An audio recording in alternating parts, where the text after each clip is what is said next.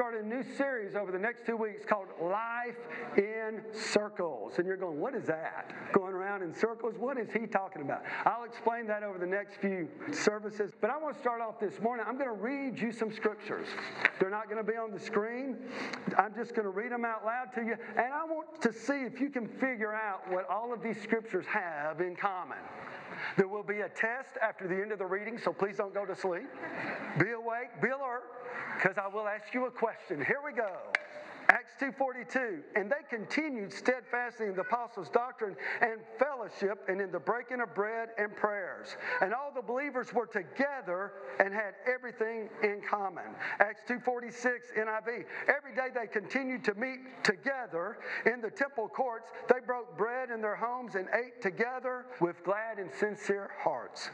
Acts 5:42 NIV day after day in the temple courts and from house to house they never stopped teaching and proclaiming the good news that Jesus is the Messiah. Acts 3:1, King James. And now Peter and John went up together into the temple during the hour of prayer. Acts 4:24 NIV. And when they heard this, they raised their voices together in prayer to God. Acts 4:31 King James. And when they had prayed, the place was shaken where they were assembled together, and they were all filled with the Holy Ghost and the spoke the word of God with boldness.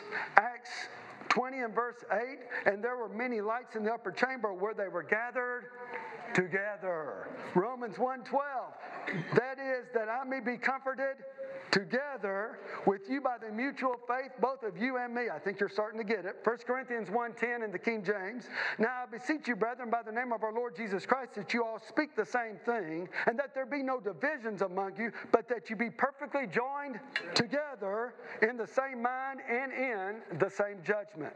Ephesians 2.6 niv and he has raised us up together and made us sit together in heavenly places in Christ Jesus. Ephesians 2:22 NIV. And in him you are being built together to become a dwelling place in which God lives by his spirit. Philippians 1:27 Whatever happens conduct yourselves in a manner worthy of the gospel of Christ. Then whether I come and see you or only hear about you in my absence, I will know that you stand firm in one spirit, striving together as one for the faith of the gospel, and that their hearts might be comforted being knit together in love. And then the last one, Hebrews 10 and 25 in the NIV, not giving up meeting together as some are in the habit of doing, but encouraging one another, and all the more as you see that day approaching.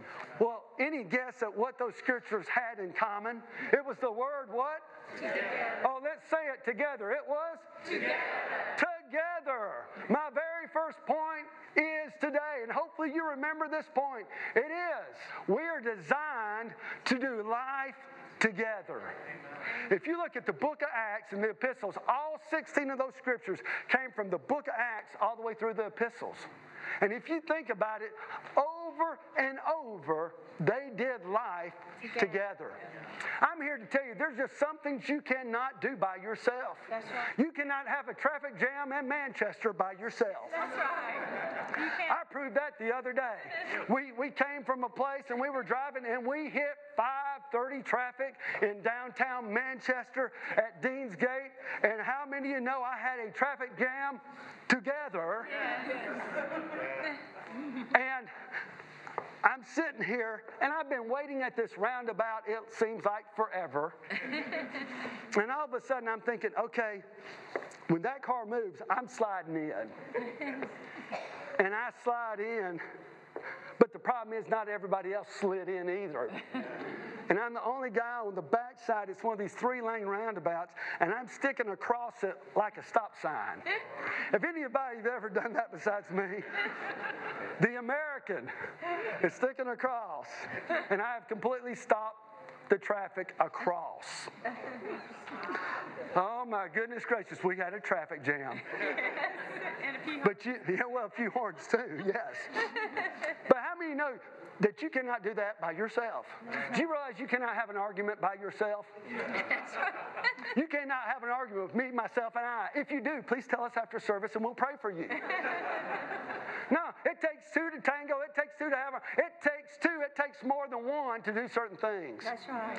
In the body of Christ, it is very, very evident that God designed us to do life together. You're supposed to be together, connected. And I love point number two that we see from the scriptures. And point number two is this our life together is to be done in unity and harmony. Harmony. Pull out no Beatles tune. But I'm here to tell you, life was meant to be done together, but I'm here to tell you, we're not supposed to be like those cats. You know those cats that they tied their tails together, threw them over the clothesline together? I'm here to tell you, they didn't want to be together. There was no unity, there was no harmony. They're scratching each other's eyes out.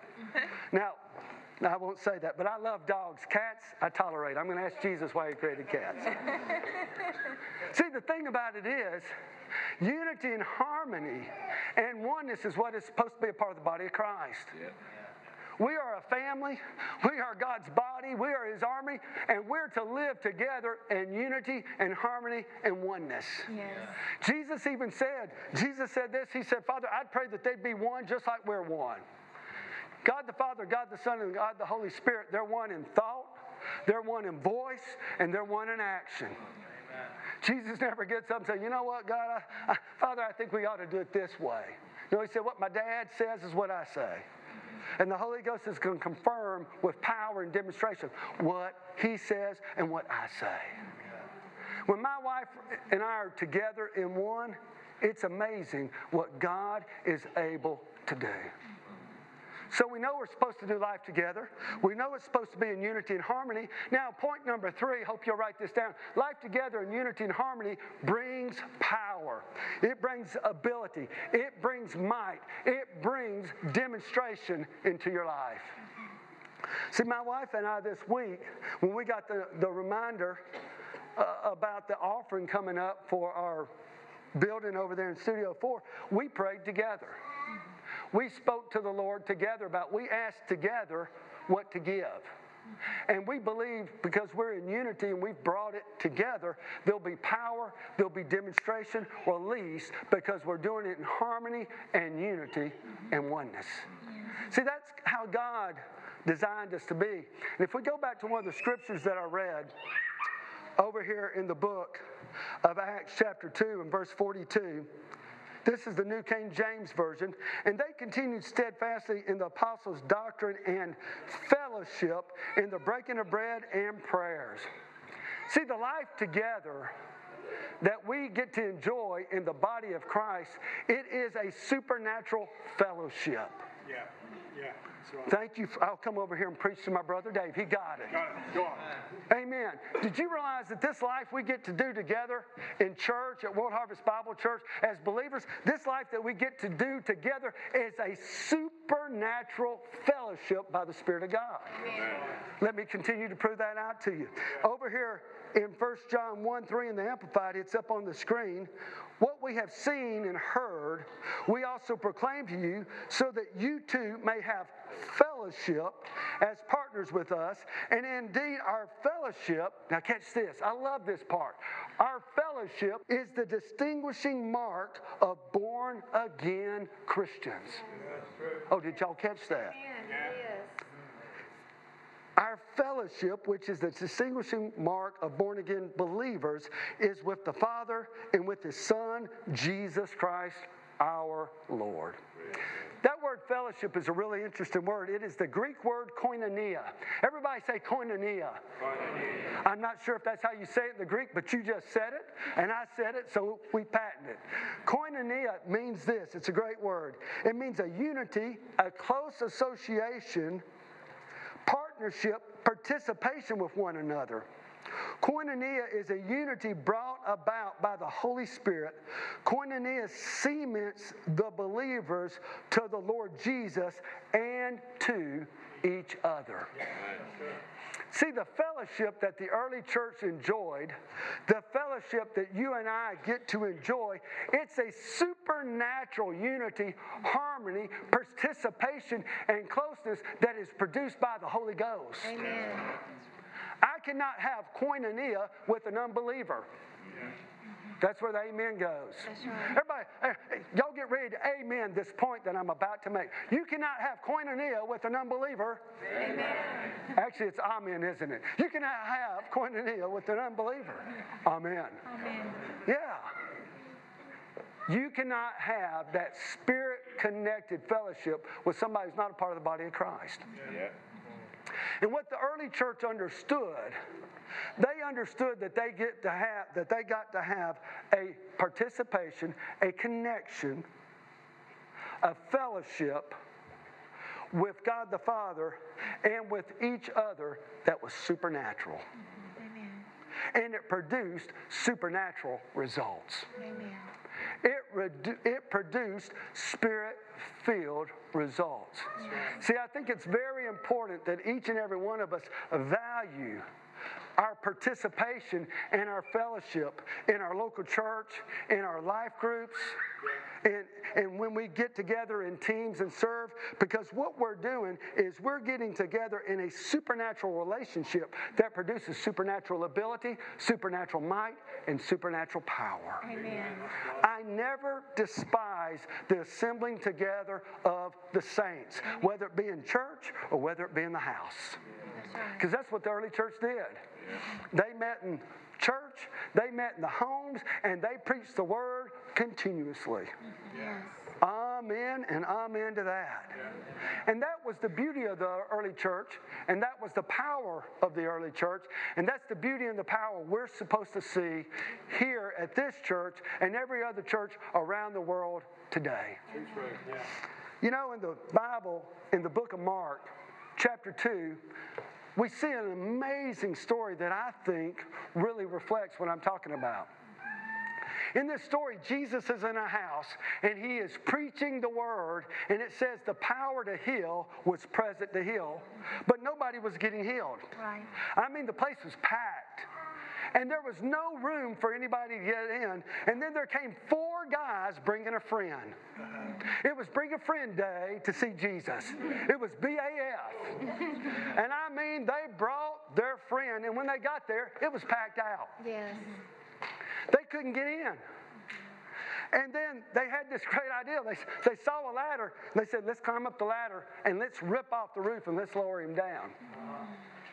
And they did. They literally got up with a paralyzed guy. Said their friend had the palsy. If you look it up, just means a type of paralysis. And obviously he couldn't walk because they're carrying him on a stretcher. That's right. So imagine you got these four guys with this guy on a stretcher on their shoulders coming in, climbing up the roof, pulling off, and then they begin to lower him down. And it said, Jesus seeing their faith. Everybody say their faith. Jesus seeing their faith said, Your sins be forgiven you, rise and be healed. And the man got up and he was healed and he was made whole. Amen. See, they were doing life in circles. Yes. They were doing life together. Yeah. And I think three things occurred in this story that I think are very, very important. Number one, they brought their strength to his struggle. Yes, they did.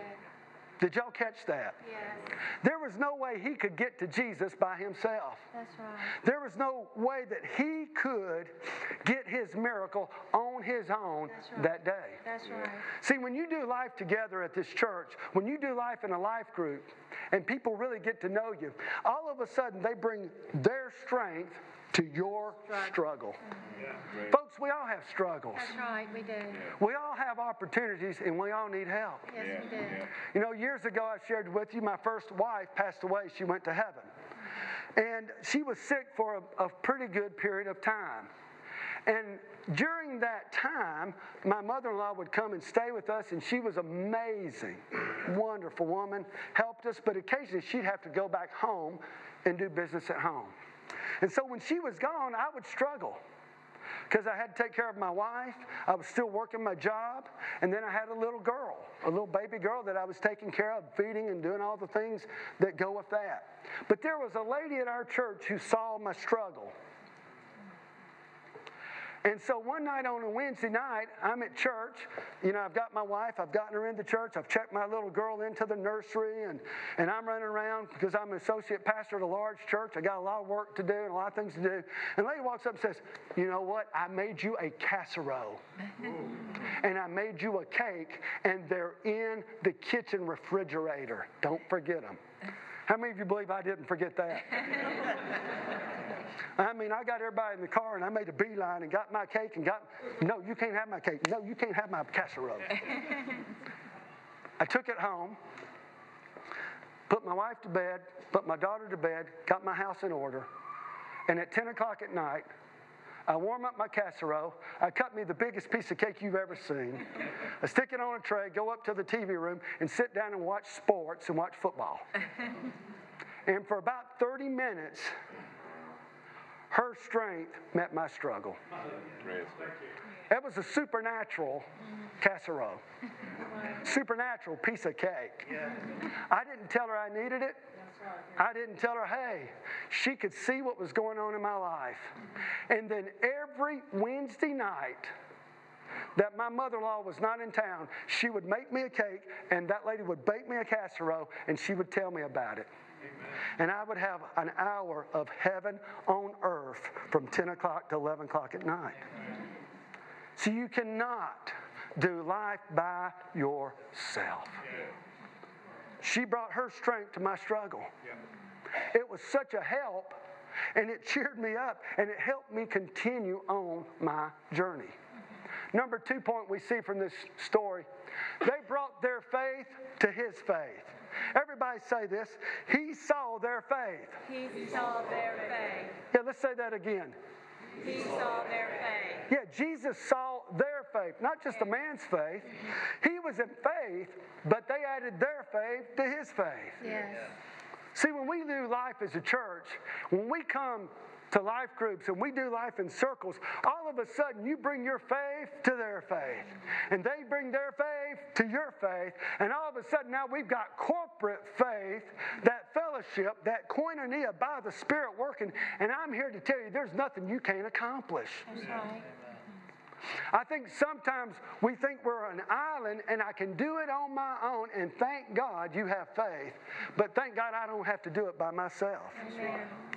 In any time in my life, when Paige and I have walked through opportunities, there's always been somebody who comes alongside us and adds their faith to our faith to complete the journey. And then, number three, we see here the third point they brought him closer to Jesus. You know, when we do life together, we bring each other one step closer to our Lord and Savior, Jesus Christ. You know, I've been in the ministry for over 30 years. I've been a Christian now since I was 20 years old. I'm now 56, so that's 36 years I've been born again. But I'm here to tell you every single day, I want to get closer to Jesus. I know I'm the temple of the Holy Ghost. I know He lives and abides and resides in me. But in practicality, in reality, I want to be a little bit closer tomorrow than I am today. And what helps me get closer is you is Pastor Allen, Pastor Claire, my wife, all the friends and all the different people around. You help me move one step to closer because we're in fellowship together and we're in fellowship with our Lord and Savior, Jesus Christ. You know, one thing's about this, they brought him to Jesus, this man. So I got a couple questions for you as a result of this story. Who are your friends and where are they taking you? Hello. are your friends taking you to Jesus or are your friends taking you to fill in the blank? Amen. That's a question we must all ask. I love what the scriptures say. Over here in Proverbs 13 and 20, New Living Translation, we made our daughter, when she was in the fifth grade, learn this scripture in several translations. New Living says this walk with the wise and become wise, associate with fools and get in trouble. Oh, isn't that a good verse to give you kids? Amen. How about Proverbs 27 and 17? Iron iron shape, iron sharpens iron, so friend sharpens friend. But a translation I like is this iron shapes iron, so friend shapes friend. Oh, isn't that a good one? Your friends will shape you. Those that you have fellowship or koinonia with will shape you.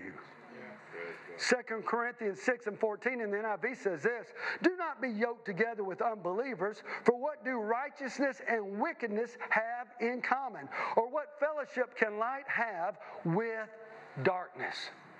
See, I can't have true koinonia with an unbeliever. I cannot have true koinonia with somebody who's not walking in step with the Father. All of us are going to have Franks in our lives who are outside the family of God. That's friends, that's relatives, associations, neighbors, and kids connection. I will not have true koinonia with them, but that I'm called to minister to them and pour my life into them. I'm called to connect with them. I'm called to tell them my story and plant the word in them. And I am called to give them a God moment and bring them to church. I'm called to them, but I will never get the fellowship from them that I need to get closer to Jesus. Amen. Do I hang out with them? You better believe I do. Do we do dinner? You better believe I do. But I realize when I do that, I'm a man on a mission. And my mission is to pour the truth that Jesus loves you, cares for you, and died for you, and I'm here for you. See, you are a light. You are the temple of the Holy Ghost. You are a city set on a hill, and you are a bright light with what you say and what you do. Yeah. But you have to realize that with those friends that God puts you around, you're there to pour your life into them and bring them to have a God moment with Jesus. Yes. I've got several friends across the pond who do that. I've got several friends here that I've been watching, and I'm amazed at the connections they make with their kids, friends, and family from their kids. They hang out, and then they kind of get together and they do life together and dinner together, but they're always pouring in to these people.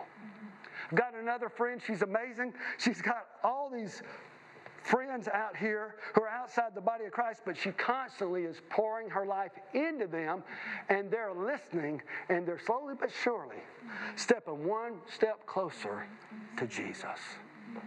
See, those outside the family of God, I minister to. Those inside the family of God, I receive strength from. Those inside the family of God, they add their faith to my faith. And those inside the family of God, when I get together, they help me get one step closer to Jesus. See, that's why our life groups are important. That's why doing life in circles, because it equips you and brings you closer to Jesus, so that when you get outside of this house into the real world, you now are full of faith and strength and life and light, and you now are a light to the lost. Yes. And then what they do is they follow you to church. They get born again on 6th of November. Then they start coming to church. They go into accelerate and find out who they are in Christ. They come in and get a part of a life group, get a pastoral care team leader who starts helping them. And then all of a sudden, they're now a part of the body of Christ and they start bringing people to church. And then they begin to experience true koinonia, true fellowship in the Lord. I believe there are three relationships each and every one of us should have in life. And those three relationships are found in the name of three individuals in the book of Acts. But the deal is, you've got three relationships that you ought to have. Number one, you ought to have a Paul. Number two, you ought to have a Silas. And number three, you ought to have a Timothy. Who's Paul? Paul's the mentor. Paul's the one who pours his life into you. Paul's the one who's just a little bit farther ahead in his Christian walk than you are. I'm always looking for people who are a little bit farther ahead than I am. Mm-hmm. I mean, I've been out this for 36 years, but I have not arrived. And there are other men and women of faith who are just a step above me or ahead of me. And if I'll hook up with them Yes. and let them pour their strength and their faith into life, they'll move me one step closer to Jesus. Amen. But then you need a Silas. You need a guy At midnight, Paul and Silas prayed and sang praises unto God, and the prisoners heard them. Paul was not by himself. Right. He had a partner. He had a friend. He had somebody who sharpened him, helped shape him, and together they stood in faith and saw a miracle. You do not want to be caught in this life alone. That's right. You need a Silas, you need a Mary, a Martha, whatever you want to call it, but you need somebody that you can go to, and the two of you can grab hands, grab together, and take off and believe God Amen. to see victory in your life. And then all of us need a Timothy. His beloved son, Paul's beloved son. He said, I have no one like Timothy. He's my son. He, he's got my heart. I poured my life into him. If you've been born again more than a week, you need to find a Timothy. Mm-hmm. Yeah. Amen? That was good preaching, Pastor Marcus. You're right. You've got to find a Timothy that you can pour your life into. When I pour my life into somebody, all of a sudden I take my relationship to a higher level because now I've got to have something to give them. You know, I pastored a church in Cheyenne, Wyoming, and I had a couple of Timothys. And I poured my life into those guys. And I saw them grow, and now I'm seeing them grow. One of them's graduated from Bible school, the other one is getting his, his master's and PhD in theology. And I'm here to tell you, they're flourishing in God. I had a Silas, a good friend, and he was my buddy, and he helped me. He'd stay side by side, shoulder to shoulder with me. We'd pray together, we'd believe God together. He was on our board at the church, and we stood side by side and believed God. And then I had a couple of Paul's, a couple of ministers whose churches were maybe just a little bit ahead of mine at that time. And I'd go so skiing with those two guys, and I'm here to tell you they were the greatest ministry seminars I'd ever been. we'd be on the chairlift riding up the mountain, and we'd just be sharing the gospel together, talking about church life together. And I'm here to tell you they took me and my church to a higher level. Praise God. See, you are never meant to do life by yourself. That's right. That's right. Now, this is a very important point, and you need to get this. If we were meant to do life together, and it's God's will for us as believers to have fellowship and koinonia together, then it must be that it's not the will of the devil for you do life together. And if it's not his will, then you've got to be smart and realize he's going to try to separate you from your Pauls, your Silas, and your Timothy. Yeah. See, Paul, he had another friend. Acts 13 and verse 2, it said, Separated unto me Barnabas and Saul, of course, Paul was Saul, separated unto me Barnabas and Saul for the ministry that I've called them together to do. And I'm here to tell you it was an amazing ministry. They started planting churches, they started preaching the gospel together. Barnabas was called the son of encouragement, he was encourager. And they got through with their first assignment. It was a home run. They knocked it out of the park. It was amazing what they accomplished. Ah, but when you have a great success, the devil wants to show up and divide you and separate you. He wants to separate you from your spouse. He wants to separate you from your church. He wants to separate you from your pastors. He wants to separate you from those people God has called you to live life together.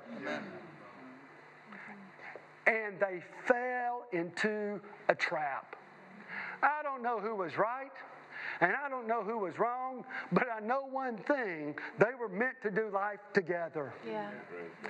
And it said that the disagreement was so hot, that the gr- disagreement was so fierce, that they separated themselves from each other. The devil really didn't separate them, they fell to the trap and they separated themselves. Will not be separated from my Paul. I will not be separated from my Silas, and I will not be separated from my Timothy. And I choose to do life together in circles because it makes me better. Yes. But, folks, that's my choice. That's my decision. I'm here to tell you We have an amazing church. But the devil doesn't want you to go to church here. That didn't get much of an amen. That's true. That's true. You have a great life group and a great pastoral care team leader. You've got people. We have an amazing team of leaders in this church. I would take this team of leaders anywhere with me on the planet. They're called of God and they're anointed. But I'm here to tell you, the devil don't want you to do life with them. He wants to separate you from the very ones he's called you to. But you know what? The reason I believe the Father put the story in there about Barnabas and about Paul was so that you and I wouldn't fall into the same trap. Did y'all get that? So today as a church, we're unified and together. Amen. We value life in circles. We value life together because it makes us better. We value our pastors, Pastor Allen and Claire. We value this house. We value what God is doing in this place. And when we do, then that value flows to us. Did y'all catch that? Strength flows to you, faith flows to you. You move one step closer to Jesus together.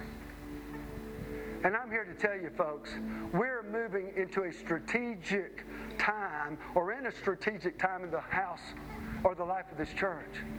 I want to implore you don't ever miss a Sunday if you can. Be in the house of God. Don't miss your life group if you can. Because you're going to receive strength, you're going to receive faith, and you're going to get closer to Jesus. Because that's the way God designed fellowship to be. He's called us to koinonia. He's called us to fellowship. He's called us to do life together. Let us pray. Father God, we thank you for life. We thank you for calling us together. Lord, thank you for not leaving us alone. Thank you that I don't have to do life by myself, but I get to do it with my other brothers and sisters in this house. Thank you that they bring strength to me. Thank you that they bring faith to me. And thank you, Father God, that I'm moving one stepper to G- closer to Jesus every day because of my life together.